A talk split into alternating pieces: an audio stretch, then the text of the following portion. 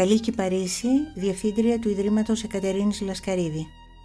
Αρχίζω με ένα δάνειο με την έγκριση της Ελένης Γλίκατζη Αρβελέρ. Μικρασία. Η καρδιά του ελληνισμού. 2022. Τα 100 χρόνια της καταστροφής. Ο ελληνισμός θρηνεί για το 1453 και πενθεί για το τέλος της μεγάλης ιδέας που αμετάκλητα πέθανε το 1922.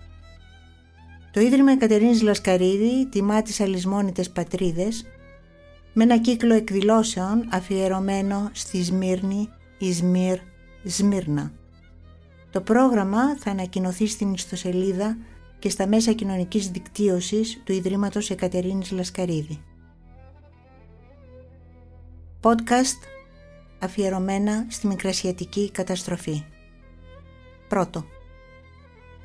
Η γεωπολιτική περιοχή της Μικράς Ασίας, γέφυρα μεταξύ Ευρώπης και Ασίας, αποτέλεσε το μέγα διαχρονικό θέατρο τρόπων διαβίωσης και πολιτισμού, διατρέχοντας σχεδόν όλη την ιστορία της μέχρι τις μέρες μας.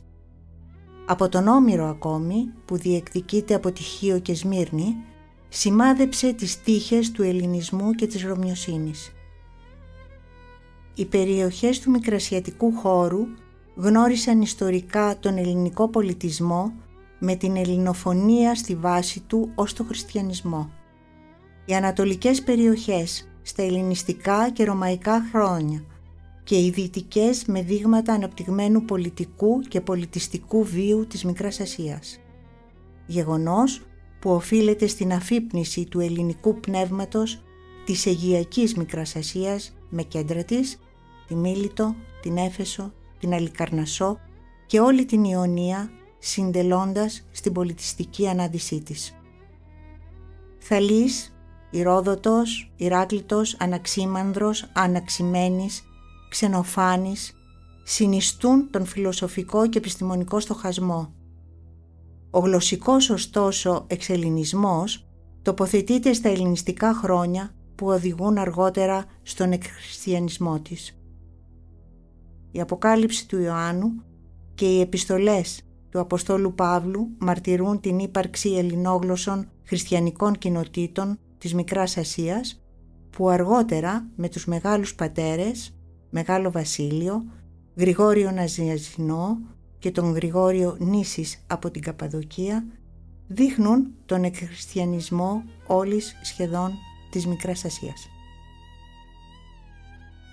Προϊόντος του χρόνου, με τους διαρκείς πολέμους και ανακατατάξεις, φτάνουμε στη χριστιανική αυτοκρατορία του Βυζαντίου, η οποία σηματοδοτεί την ελληνική ταυτότητα με την Ορθοδοξία και την εξέλιξη της ελληνικής γλώσσας, που αποτελούν κατά πολλούς ιστορικούς την απαρχή της νεοελληνικής ιστορίας με την Κωνσταντινούπολη να γίνεται το μικρασιατικό προγεφύρωμα στην ευρωπαϊκή ακτή.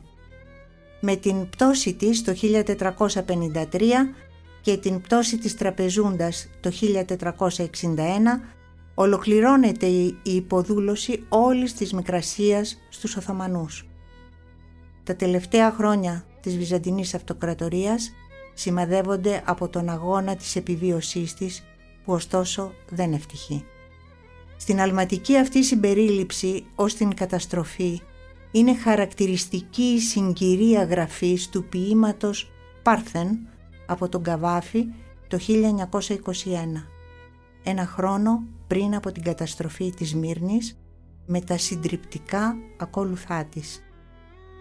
Το ποίημα διαβάζει ο Μιχάλης Πιερής στο ντοκιμαντέρ του Ευρωπαϊκού Πολιτιστικού Κέντρου Δελφών ο Βυζαντινός Καβάφης σε επιστημονική επιμέλεια της Ελένης Γλίκατζη Αρβελέρ και σκηνοθεσία Πάνου Κυπαρίσι. Αυτές τις μέρες διάβαζα δημοτικά τραγούδια για τα άθλα των κλεφτών και τους πολέμους. Πράγματα συμπαθητικά, δικά μας, γρεκικά. Διάβαζα και τα πένθυμα για το χαμό της πόλης. Πήραν την πόλη, πήραν την, πήραν τη Σαλονίκη. Και τη φωνή που εκεί που οι δυο εψέρναν, Ζερβά ο βασιλιάς, δεξιά ο πατριάρχης, ακούστηκε κι να πάψουν πια. Πάψτε παπάδες τα χαρτιά και κλείστε τα βαγγέλια. Πήραν την πόλη, πήραν την, πήραν τη Σαλονίκη. Όμως, απ' τ' άλλα πιο πολύ με άγγιξε το άσμα το τραπεζούντιον, με την παράξενη του γλώσσα και με τη λύπη των Γρεκών, των μακρινών εκείνων, που ίσως ολοπίστευαν που θα σωθούμε ακόμη.